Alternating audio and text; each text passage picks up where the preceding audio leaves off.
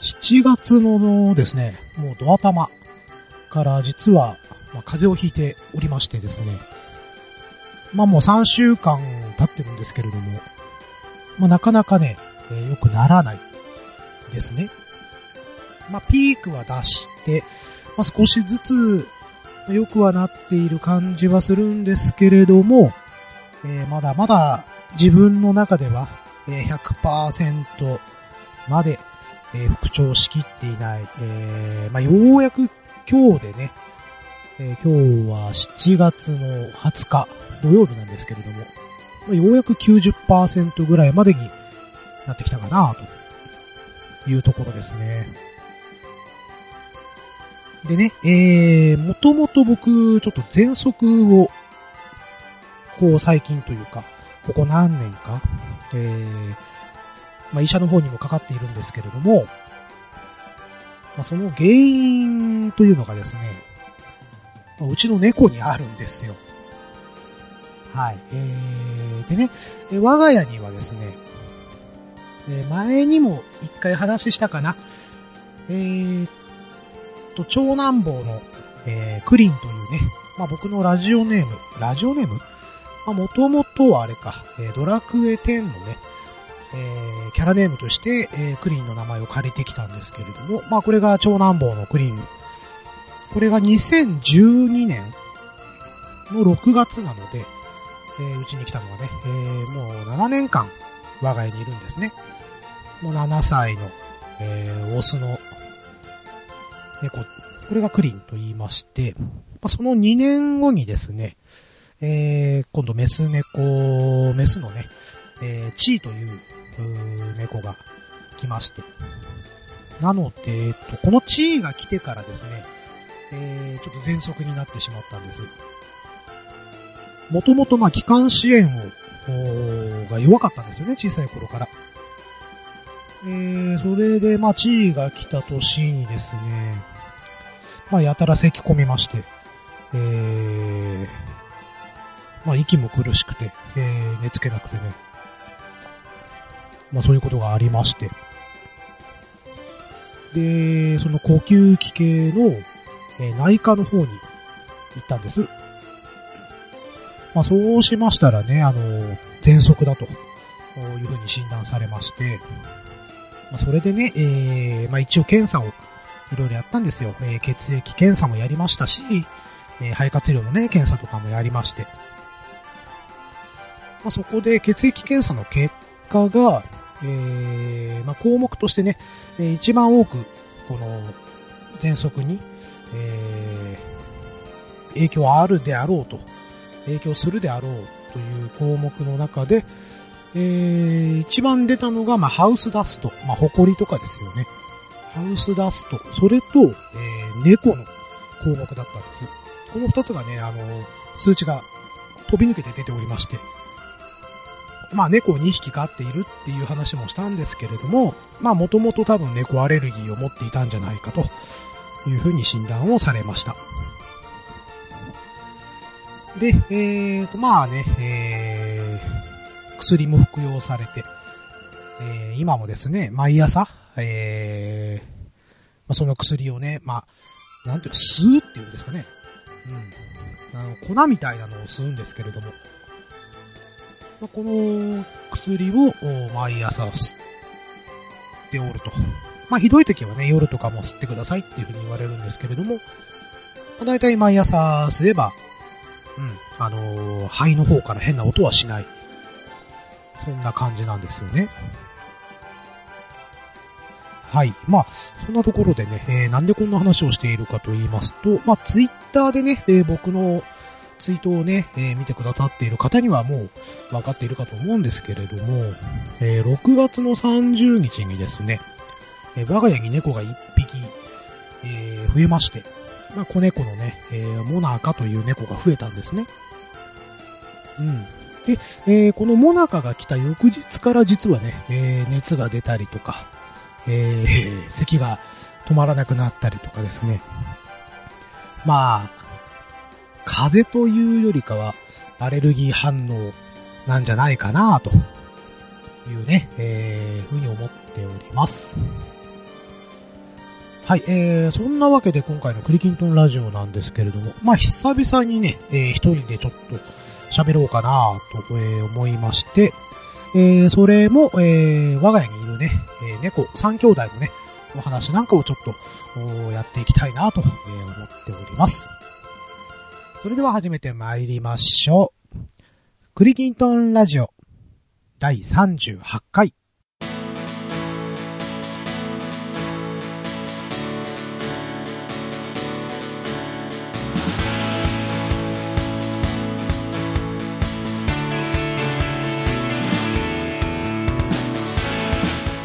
はい、改めまして、グリーンでございます。えー、皆様いかがお過ごしでしょうか？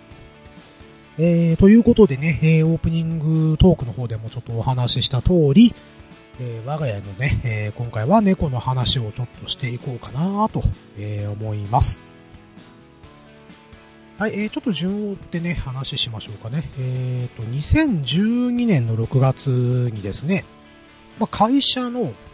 まあ、よくで来る保険屋のおばちゃんがいるんですけれども、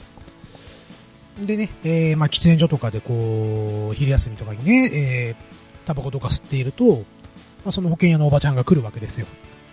まあね、あの、煩わしいなと思う時もあれば、まあ話だけは聞いてね、うん、保険は今いっぱい入ってるからいいですよ、なんて断るんですけれども、まあその日はね、あのー、またおばちゃんがね、ニコニコ近寄ってきて、いや、またなんか保険の話されるのかなーなんて思ったらね、あの、猫をね、あの、引き取り手を探しているんですけど、飼えませんかって来たんですよ。うん。まあ、なんと言いますかね、その、まあ、写真見せてもらって、結構可愛い猫でね。で、どうなのかはちょっとわかんない。けど、一応、うちの奥さんに聞いてみますよと。ね、えー、うちは、まあ、僕がいいって言っても、えー、奥さんがいいって言わないとダメな家なんでっていう話をしてね。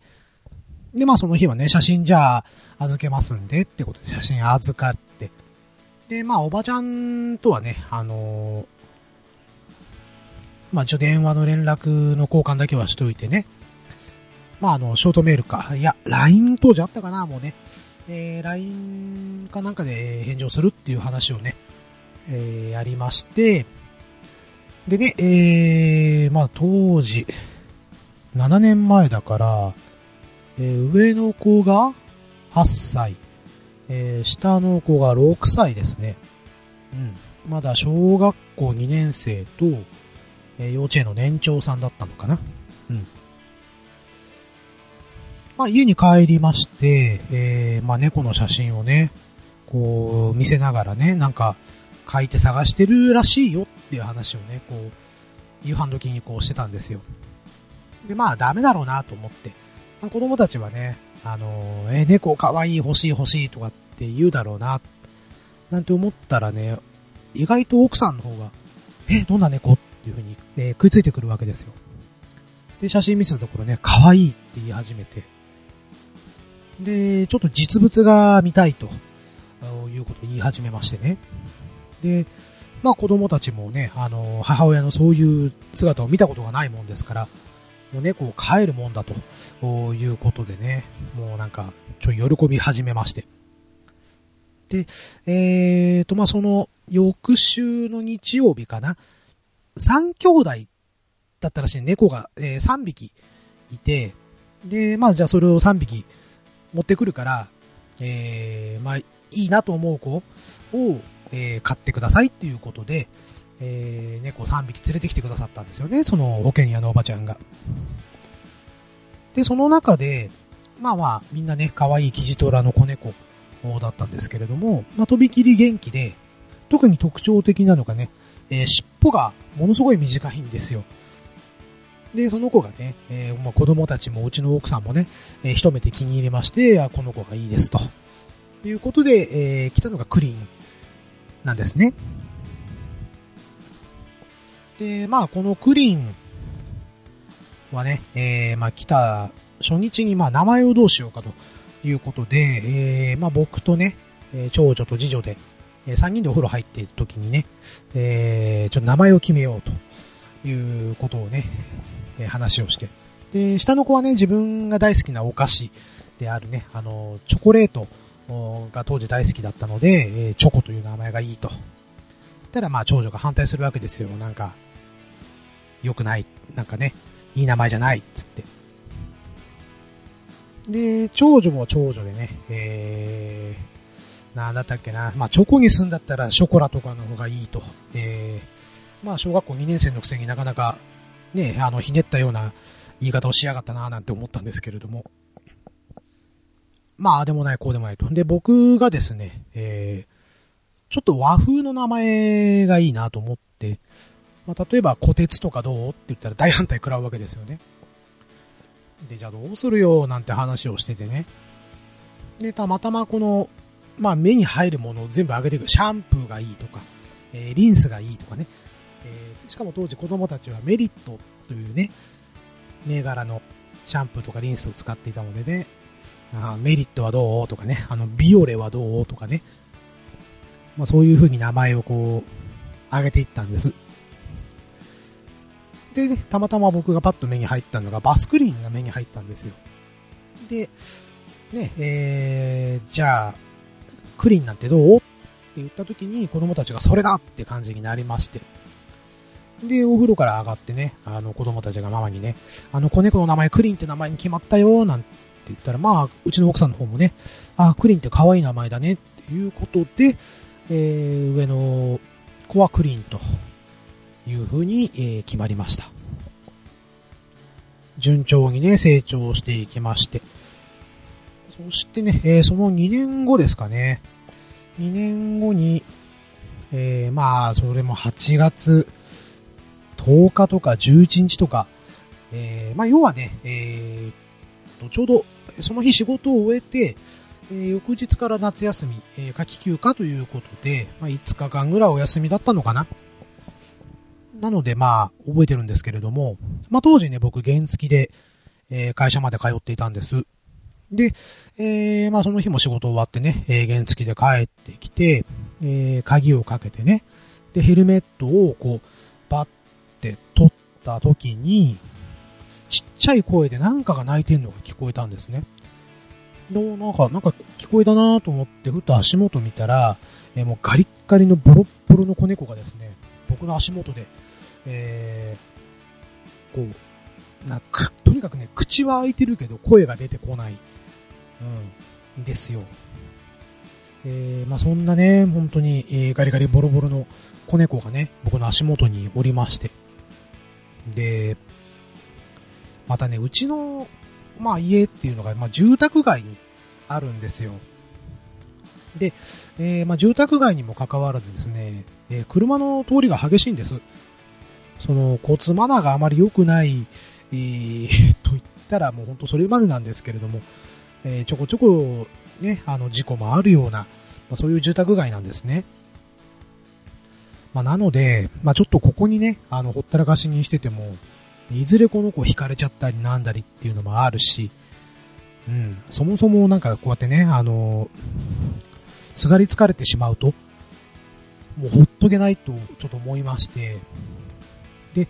えー、僕はね、その家の中に、その子猫をね、ガリガリボロボロの子猫をこう、家の中に連れて行ったんです。まあ、みんな驚きましたよ。うちの家族、ね、うちの奥さんもそうだし、子供たちもそうですし、えー、その時はね、えー、奥さんのお母さん、まあ、義理のお母さんがね、一緒に住んでいたんですけれども、まあ、みんな驚きまして、パパどうしたの？と。その子猫。でも、まあ、家の前でね、えー、もうない、もうない、なんか、もう声も出せないぐらい衰弱しきってるから、ちょっとほっとけなくて連れてきたという話をしてね。ね、もう確かにね、全然見た目可愛くないんですよ。もうガリガリですし。うん、でもやっぱりね、あのー、もう石クリンと一緒に住んで、えー、2年が経過していたので、やっぱ猫に対する愛情というのも子供たちももう深く染みついてしまってるもんですからね、うん、なんとかしなきゃね、ということで、えー、こう、ね、えー、協力してくれようと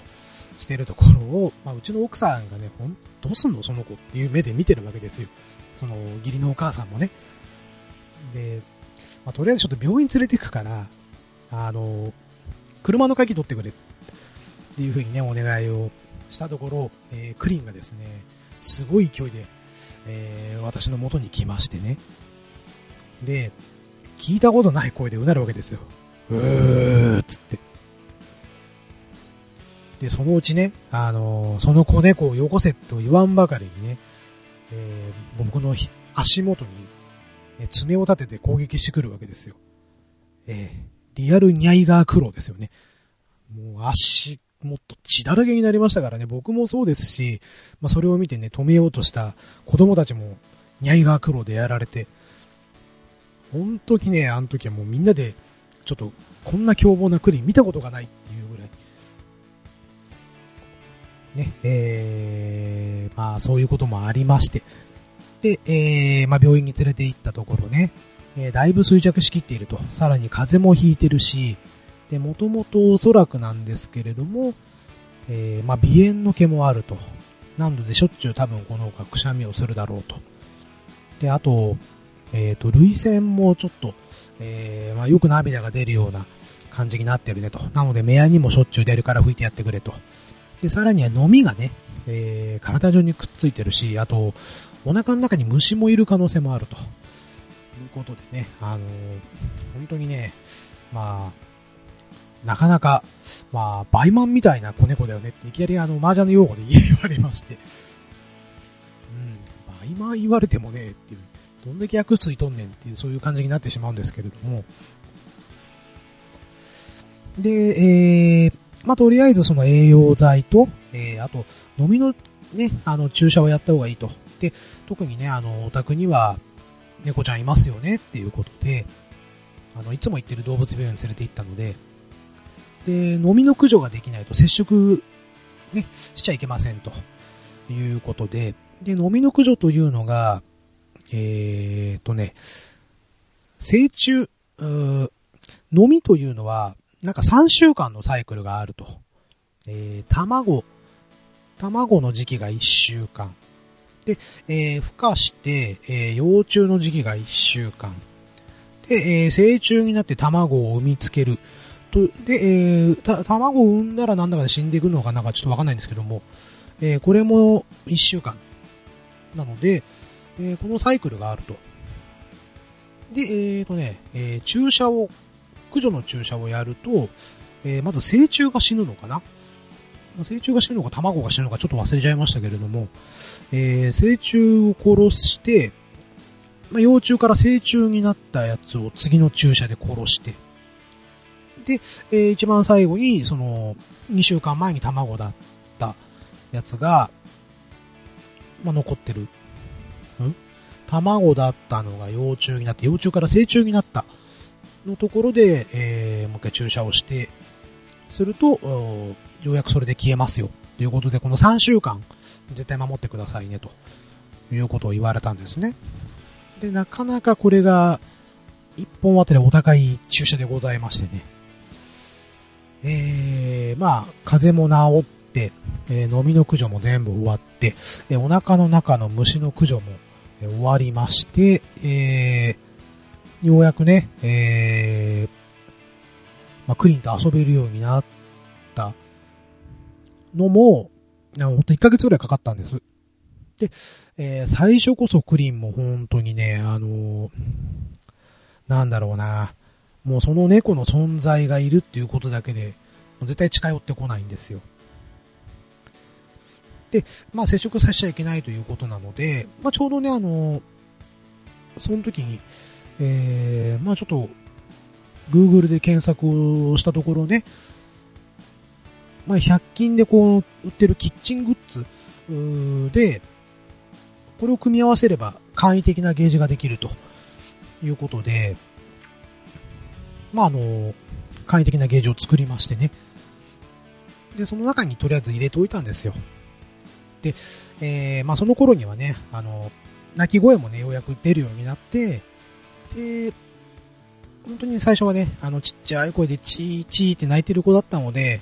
まあ、我々もね、あの、ちーちゃんちーちゃんって呼んでたんです。で、いつの間にかもうそのチーが名前になってたんですけれども、で、えーと、チーがいるところになかなかクリーンは近寄ってこないんですけれども、まあ、次第にね、えー、まあ、だんだんクリーンも興味を持ってクリ、えー、チーの近くに来て、で、こう、匂いを嗅いだりとかね、えー、ちょっかいを出したりするようになって、で、チーもまた反撃をすると、えー、またシャーとかね、うーとかうなるんですけれども、まあ、少しずつ少しずつこのクリーンが近寄ってくる頻度が増えまして、で、ようやくね、あのー、ゲージから出た時に、えー、まあ一緒になって遊んでくれるようになったと。いうことで、まあ時間はかかったけど、なんとかね、えー、まあ相性も悪くなかったんだなということでね、えー、クリンとチーがね、えー、まあ生まれた親も違うし、生まれた場所も違うんですけれども、えー、本当にね、柄が全く一緒のね、キジトラなんですね。で、本当にね、もう、まあ、今でもね、ちょこちょこ追いかけっこなんだり、えー、やってますけれども、えー、本当にね、えー、仲いい兄弟のように、うん、寒い日なんかはね、あの、よりす、本当にね、えー、夫婦みたいにぴったり寄り添ってね、え寝てたりしますし、で、クリンが寝てるとね、チーが、この、体中ペロペロペロペロ舐めてたりとかね、えー、また逆もしかりで、チーが寝てると、クリーンがこう、ケツ黒いをするみたいな、まあ、なかなかそういう微笑ましい光景がね、えー、我が家の、なんていうんですか、癒しになってたりしたんですよ。で、まあ、そこでですよ、そこで、えー、6月30日、えー、日曜日にですね、うちの奥さんが、えー、下の子と一緒にね、えー、まあ、奥さんのあと、義理のお母さん。僕のね、えー、僕からすると義理のお母さん。えー、今はちょっとね、うちから出まして、えー、えー、まあ、とね、おばあちゃんが結構重度な、えー、ボケが入っちまってしまったので、あのん？うちの奥さんのおばあちゃんですね。だから子供たちからするとひいおばあちゃんになるんですけれども、えー、もう90歳になるのかな。うんあまあ、おばあちゃんがちょっとね、えー、まあ、要、介護がちょっと必要になってしまったので、えー、お母さんはちょっと、実家の方に帰られて。で、またね、あの、うちの奥さんの方はね、あの、ご両親が離婚されているので、で、特にね、あの、奥さんとお母さんの方が、えー、結びつきが強いものですから、えー、割とね、えー、そちらの方に遊びに行くことが多いんですよ、我が家はね。その日僕とね、長女が残っておりまして、で、長女はね、友達と午後から約束がある、ということなのでね、午前中は僕と一緒にあのテレビ見たりとかね、まあ僕は多分ドラクエやってたのかな。で、長女は取りだめしてたビデオをね、えー、かけながら、まあ二人してね、日曜日の午前中を、えー、それぞれ楽しんでいたんですけれども、で、我が家ね、全員スマホ持っているので、まあ、グループ LINE をやってるんですよね、家族のね。で、そこにね、次女から、えー、LINE が入りまして、それも3枚ね、え、写真付きで、ポンポンポンと送られてきて、そしたら子猫の写真がね、え、3匹もいるわけですよ。で、まあ、少女と顔を見合わせましてね。なんだこれ、あの、ばあちゃんとこう、猫生まれたのかと。で、えー、っとね、その、野良猫が住み着いちゃったんですよ。要は、おばあちゃんがね、えー、と、餌を与えてしまったらしく、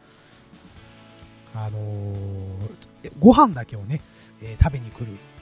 野良猫がいるんです。で、まあ雨降ったりとか天候悪い日は、その、そこに来て、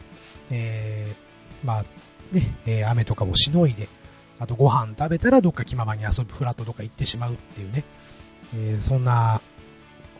猫がいるらしい、いるっていうことは聞いていたんですけれども、で、その子がね、どうメス猫だったらしくて、で、要はあの、うちの奥さんとね、あと、奥さんの弟もね、えー、ちょうど家族連れて来ていたみたいで、うん。まあ、下の子がそうやって写真をね、えー、3枚送ってきたってことは、何これ欲しいアピールかなと。1匹持って帰っていいかアピールなのかねなんていう風にね、えー、長女と笑って話していたんですよ。でもね、ママが絶対許さないだろうと。で、えー、まあ、我が家はですね、まあ、なんと言いますか、決定事項と、我が家の決定事項はもう、いわゆる奥さんなんですね。まあ、理由がありまして、うちの奥さんはね、えー、すごくおとなしそうに見えるんですけれども、えー、根がものすごい頑固なんですよ。で、一度、こうなんていうのかな、えっ、ー、と、極端な話、僕がね、0か100しかない人間だとするじゃないですか。ね。えー、まあ、いいか悪いか、とか、好きか嫌いかとかね。えー、まあ、割とその0か100かの人間よりだと思うんです。自分の方で、自分の中ではね。で、ただうちの奥さんは、え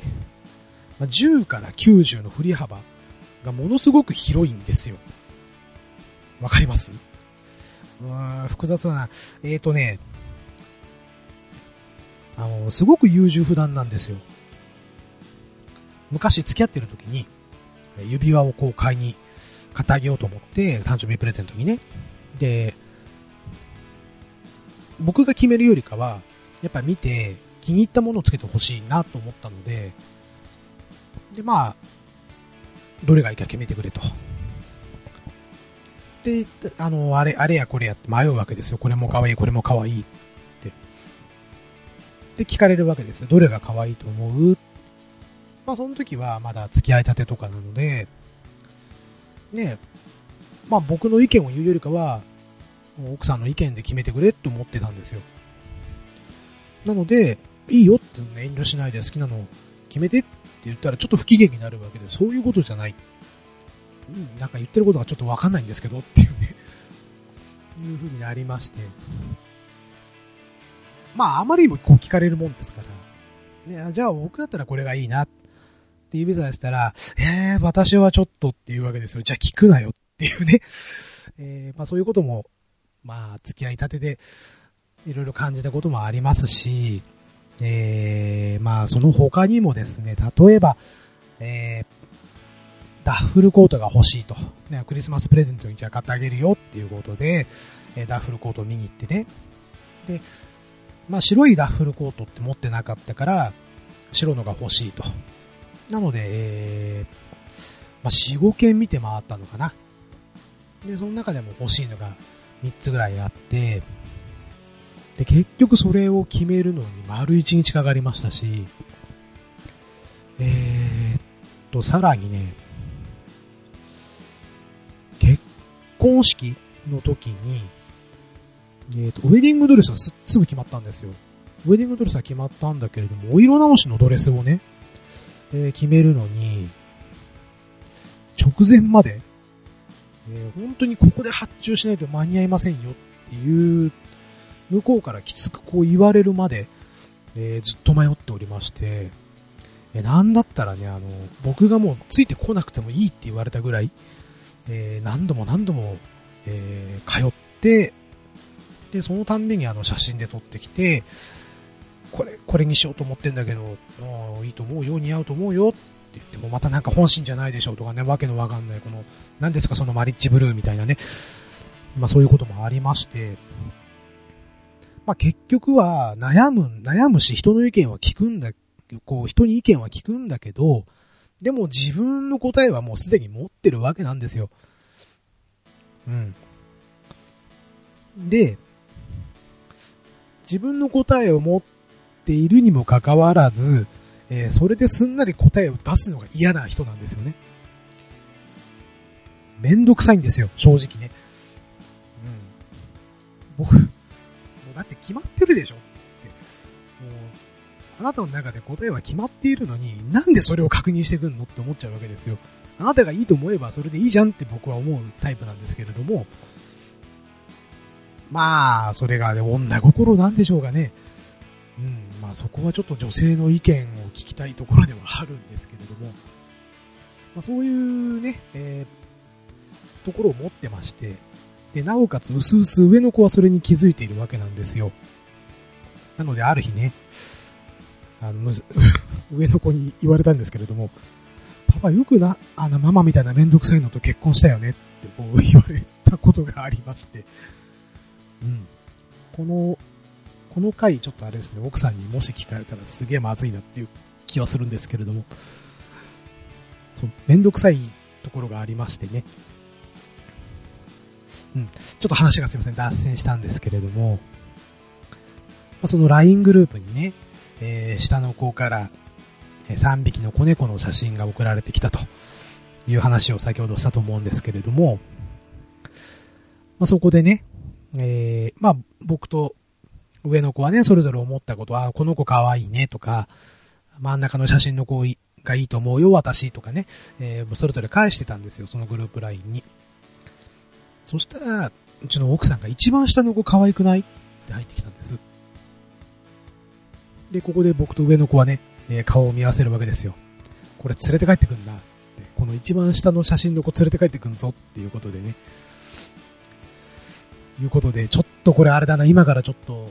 あの、簡易ゲージとか作んないとダメじゃね？これみたいなことになりましてね。えー、水面下でもろもろと二人して準備を始めたんですけれども。で、えー、っとね、まあ、この子も、結局、キジトラなんです。色味が若干グレーっぽいんですけれども、えー、クリンとチーに比べてね。でもまあ、本当に同じ柄のね、えー、キジトラなんですよ。で、この子が、まあ最終的に我が家の一員になりまして、えっ、と、キジトラの子が2匹と、あとね、えっ、と、顔が白で体が黒い、ちょっとシャム猫っぽい感じのね、子もいたんで、僕と長女はそっちの子を押したんですよ、一応ね。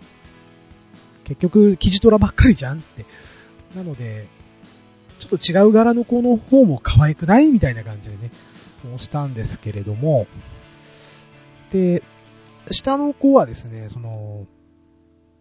今来た子ではない方のね、えー、子猫を押してたんですよ。すごく性格が良くて甘えてて、うん。で、下の子はその子に一目惚れしたんらしいんですけれども、まあ、結局奥さんがね、えー、まあ一番可愛いって言ってた子をね、えー、連れて帰ってきちゃったと。まあ最後まで下の子はちょっとね、あの、ふてくされてましたけど、私の意見聞いてくんなかったってってね。帰りがてらね、その、下の子からとりあえずあの、LINE が、えー、グループで届きましてね、えー、名前を考えましたと。で、洋風っぽい名前と和風っぽい名前、えー、どっちが聞きたい？と言ったのでね、まあその頃はもう長女が出かけてたんで、僕の方がね、じゃあ洋風っぽい名前って何？って聞いたら、えー、ラテって帰ってきたんです。ああ、ラテかわいいじゃん。でも、その次女はちょっと自信たっぷりにね、私は日本語、日本和和風っぽい名前の方が可愛いと思う。で、えー、何何？ってこう聞いたら、えー、モナカってこうひらがなで入ってきたんですね。ああ、モナカ可愛いじゃん。モナカでいいよいいよ。っていうことでね、えー、でしょ？って次女もね、あのー、モナカ可愛いと思ったんだよね。ということでね、えー、じゃあモナカにしようって言ったら、まあ、うちの奥さんがね、でもママはなんかモナカ言いづらいって言ってるとかね。で、えー、上の子がね、多分遊びがてら LINE をこう見てね、えー、そこで話加わってきたんですけれども、なんかきなこっぽくないっていうわけのわかんない、えー、返事が返ってきて、で、挙句の果てに、一時、えー、みんながみんな名前をね、えきなこと呼んでしまった時期もありまして、えー、まあ、ようやく今、ね、えー、モナカという風に、えー、なったんですけれども、えー、一時はきなこになりかけていた時期もありました。はい。ま、えー、やっぱりね、来て、えー、まずクリーンが受け付けませんでしたね。えー、シャーだの、うーだの、うなって。えー、で、また、モナカがね、まあ男の子なんですけれども、高い声でね、えー、ニャンニャン泣くんですよ。うん。で、泣くたんびにもクリーンが反応して、あもううるせえと言わんばかりね、もうシャーって、うーって言ってるわけですよ。で、えーと、その間に入るようにね、えー、チーが、そのゲージの近くまで来て、えー、なんだったら怒り狂ってるクリーンをね、制すようにね、えー、頭パーン引っ叩いてみたりとか、えー、ちょっとね、えー、珍しくチーが攻撃的にクリーンを、こう、なんていうんですかね。まあ、やっぱりチーの方も、ね、母性愛というのが働いたのかななんて思ってね、みんなでちょっと驚いて見てたんですけれども。で、えー、チーがね、まあ、モナカの近くまで行くわけですよ。で、モナカも、ね、ゲージの、のところからね、えー、まあ、にゃんにゃんにゃんにゃん泣いてるんです。で、まあ、チーがね、えー、口をパカッと開いて、なんか言ってると思って近くまで行って聞いたら、ちちっちゃい声で、シャーお前もかいみたいなね。シャーじゃねえよ、チーだっつって言いながらね。まあ、そうですね。本当にしばらくは、えー、ダメだったんですけれども、一週間後ぐらいかな。えー、まあ、ゲージから出してみたところね、えー、まあ、クリーンももう、すっかり、えー、怒らなくなりまして、えー、なんだったら今ね、あのー、夜一緒に寝てると、えー、モナカとクリーンが一緒にくっついて寝てたりとかですね、えー、朝になると、えー、モナカとチーがくっついて寝たり寝てたりとかしてるんですよね。なのでもうね、えー、ほんと一週間ちょいぐらいで、えー、ゲージの方はもう解体しまして、まあ今はね、あのー、ご飯食べるときだけ、えー、まあモナカのがやっぱり子猫用のちょっと栄養価の高いご飯を食べさせなきゃいけないので、えー、まあ、ご飯食べるときだけ、その簡易的なゲージに突っ込んでるような、そんな感じですね。うん。まあ、ちょっとご飯でね、あれなんですけれども、あの、クリーンがですね、えー、欠席を持ってるんですよ。えー、まあ、それもちょっとね、えー、最初に僕たち家族がね、あの、まあ、猫には鰹節とかが、煮干しとかがいいんだなと思って、えー、ちょっと与えていたところね、えー、欠席になってしまったと。えー、で、お医者さんが言うには、その海のものを猫に食べさせると、えー、その、なんだっけ、えっ、ー、とね、スコルバイトじゃなくてね、えー、ストルバイト、ストルバイト？えー、まあそういうね、石になりやすい成分が、その、海の食べ物、えー、本当にカツ、まあ、カツオ節だったりとか、えー、あと、煮干しか。うん。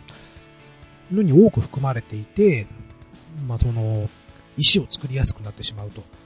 で、特に猫はね、あの猫の尿っていうのが毒素を持っていると。で、石でこう、おしっこが出ないと毒素が体の中に回ってしまうため、えー、極力その石を作っちゃいけないと、えー、いうことで、あの、で、よく猫用のご飯のコーナーに鰹節とか煮干しとか、えー、置いてあるけども、本当は食べさせちゃダメなんですよっていうことを初めてそこで聞かされるわけですよ。うん。なので、えっ、ー、と、クリーンがね、まあ、そういうストールバイトにならないためのご飯を食べさせてるんです。まあ、これがなかなかいいお値段で、で、初めちょっとあまりにも高すぎるんで、えー、まあ、同じストールバイトケアというね、えー、やつを別の本当にあの、量販店にあるような、え、ところで買ってきたんですけれども、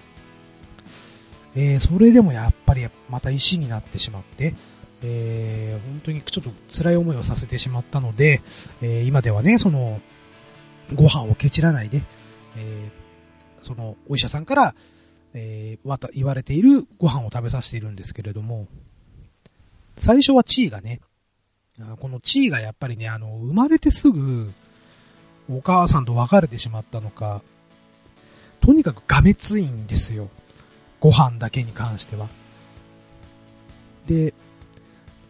例えばそのクリンとね、チーにってご飯を分けるじゃないですか。もう子猫の時からそうだったんですけれども、で、クリンが食べてるご飯をチーが食べちゃうんです。で、さらに自分の残ったら自分のも食べる。で、後で大量に吐いてるんですよ、どっかで。っ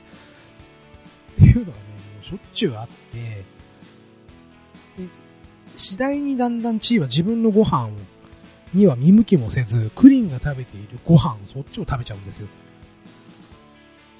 なので、クリンのご飯は結局、えー、クリンとチーが兼用で、えー、食べるようになってしまったんですね。なので減りもすごい早いんですよ。まあ、チーは、ストルバイトケアは必要ないんですけれども、えー、必然的になんかそうなってしまっていると。この地位がですね、このモナカのご飯にも手を出し始めておりまして、まあ、ゲージの中にね、えー、ご飯置いてあるところの、まあ、小さい、なんていうんですかね、プラスチックのね、容器が置いてあるんですけれども、これにね、えー、すごい勢いで手をまずパーンと突っ込むんですよ。そうすると、あの飛び散るんですよ、パッて。で、ゲージの外に落っこってくるんで、それをね、あの、器用に指先で書いて食べてるんですよ。もうね、本当にね、地位は、あのなんていうんかな、呼べば来るし、え、返事もするし、あと朝、僕がね、起きると、もう必ず一緒に起きてきて、まず、なんていうのかな、あの、スリスリしてきたり、えー、なんだったら、あの、ちょっと撫でてくれってお腹出したりとかね、すごい甘えん坊で、うん、本当にね、で、特に次女に懐いてるんですよ。下の子に懐いていて、で、下の子が呼べばね、あの、絶対飛んでくるし、まあ、それだけね、えー、で、クリーンは、あの、誰にも懐いてないというか、ほんと気まぐれ、えー、もう俺様な感じの猫なんですよね。もうお腹がすくと甘えるし、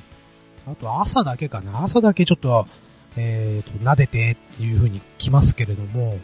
もうそれ以外はね、あの、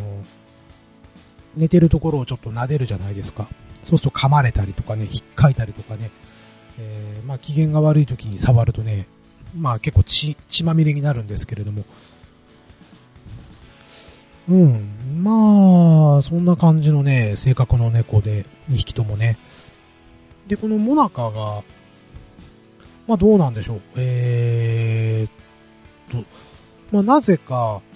一番来るの僕のところに来るんですよね。あの、あぐらかいてるじゃないですか。あぐらかいてこのテレビ見てると、そのあぐらの上に乗ってくるんですよね。で、まあ乗ってくるとやっぱりちょっと撫でちゃうんで、で、撫でてる間にいつもなんか寝てたりとかするんですよ。で、それ見て次女がね、えー、怒ると。私のところには一切来てくんないのに、なんでパパのとこばっかり来るんだっつって怒るわけなんですよね。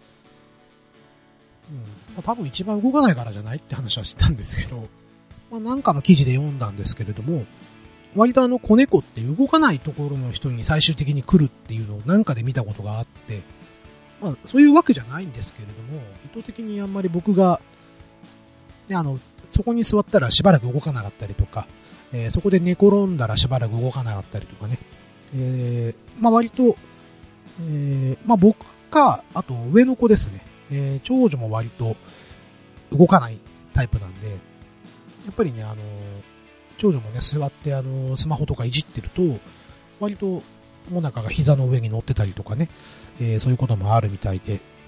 で、割、あと、下の子は、チャカチャカチャカチャカ、あの、世話しなく動いてる感じの子なので、まあ、そういうところで、えー、下の子は、ところに来ないんじゃないかな、という感じですね。えー、あと、なぜか奥さんには近寄らないですね。もなかね。まあ、何度も何度も名前間違ってるからですかね。えっ、ー、と、もなかを見てはチーって言ってるっていうね。うん。で、あと、えー、未だにきなこって言ってるのはうちの奥さんですね。はい。まあ、そんなことでね、今回は我が家の3匹の猫の兄弟の話をしてみました。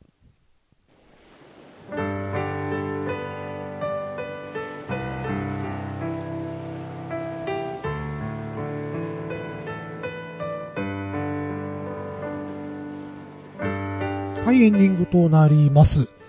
えーっと、久しぶりにね、一人でちょっと、えー、喋ってみました。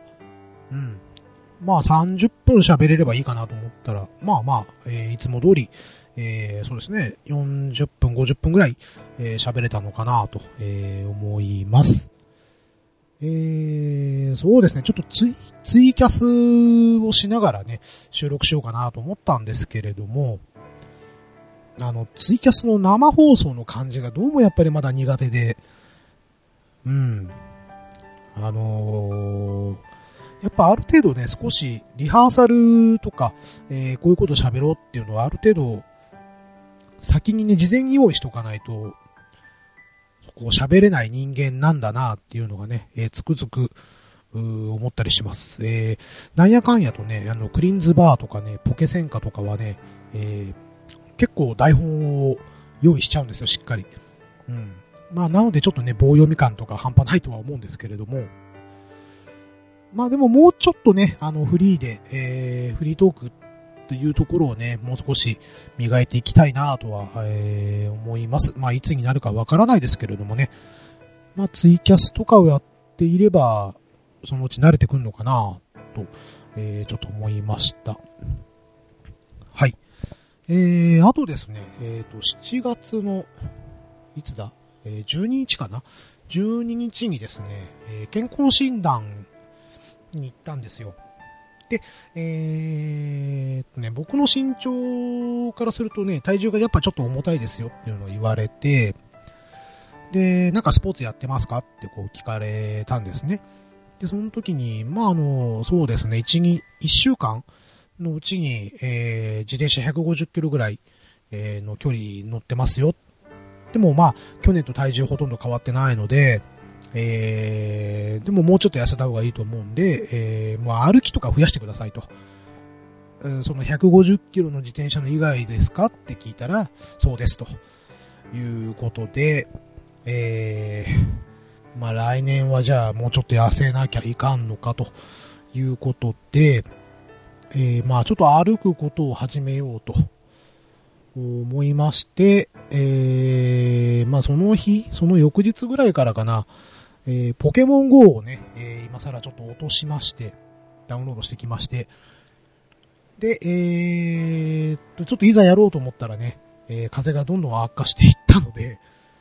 うん、あのー、ようやく、今日ですね、あ今日というか、まあ、今週か、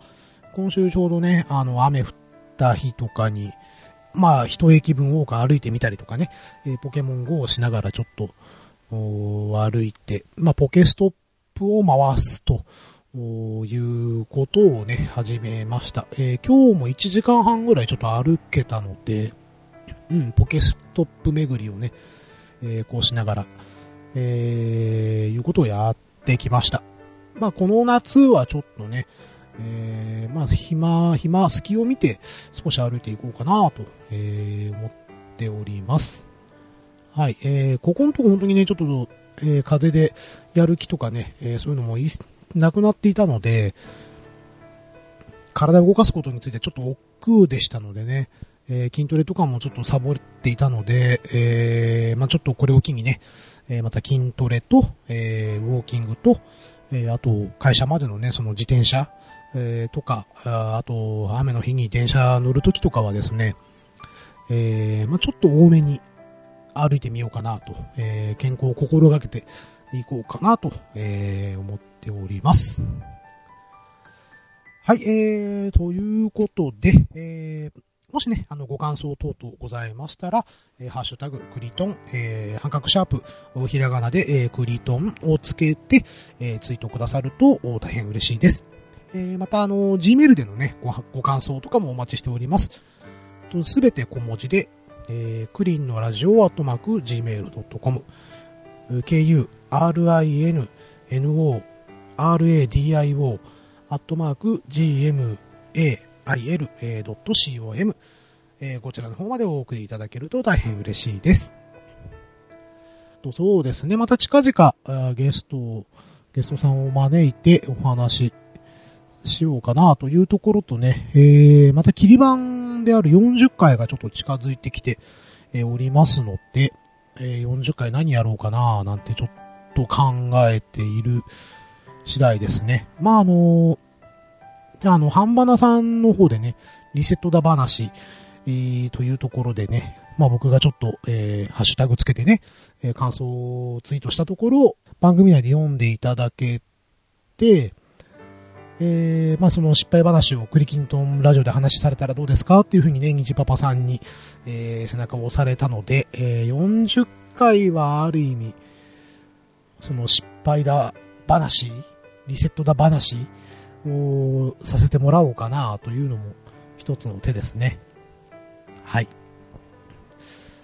はい、ということで今回のクリキントンラジオはこれにて終了いたします。ご清聴のほどどうもありがとうございました。クリンでした。またねー。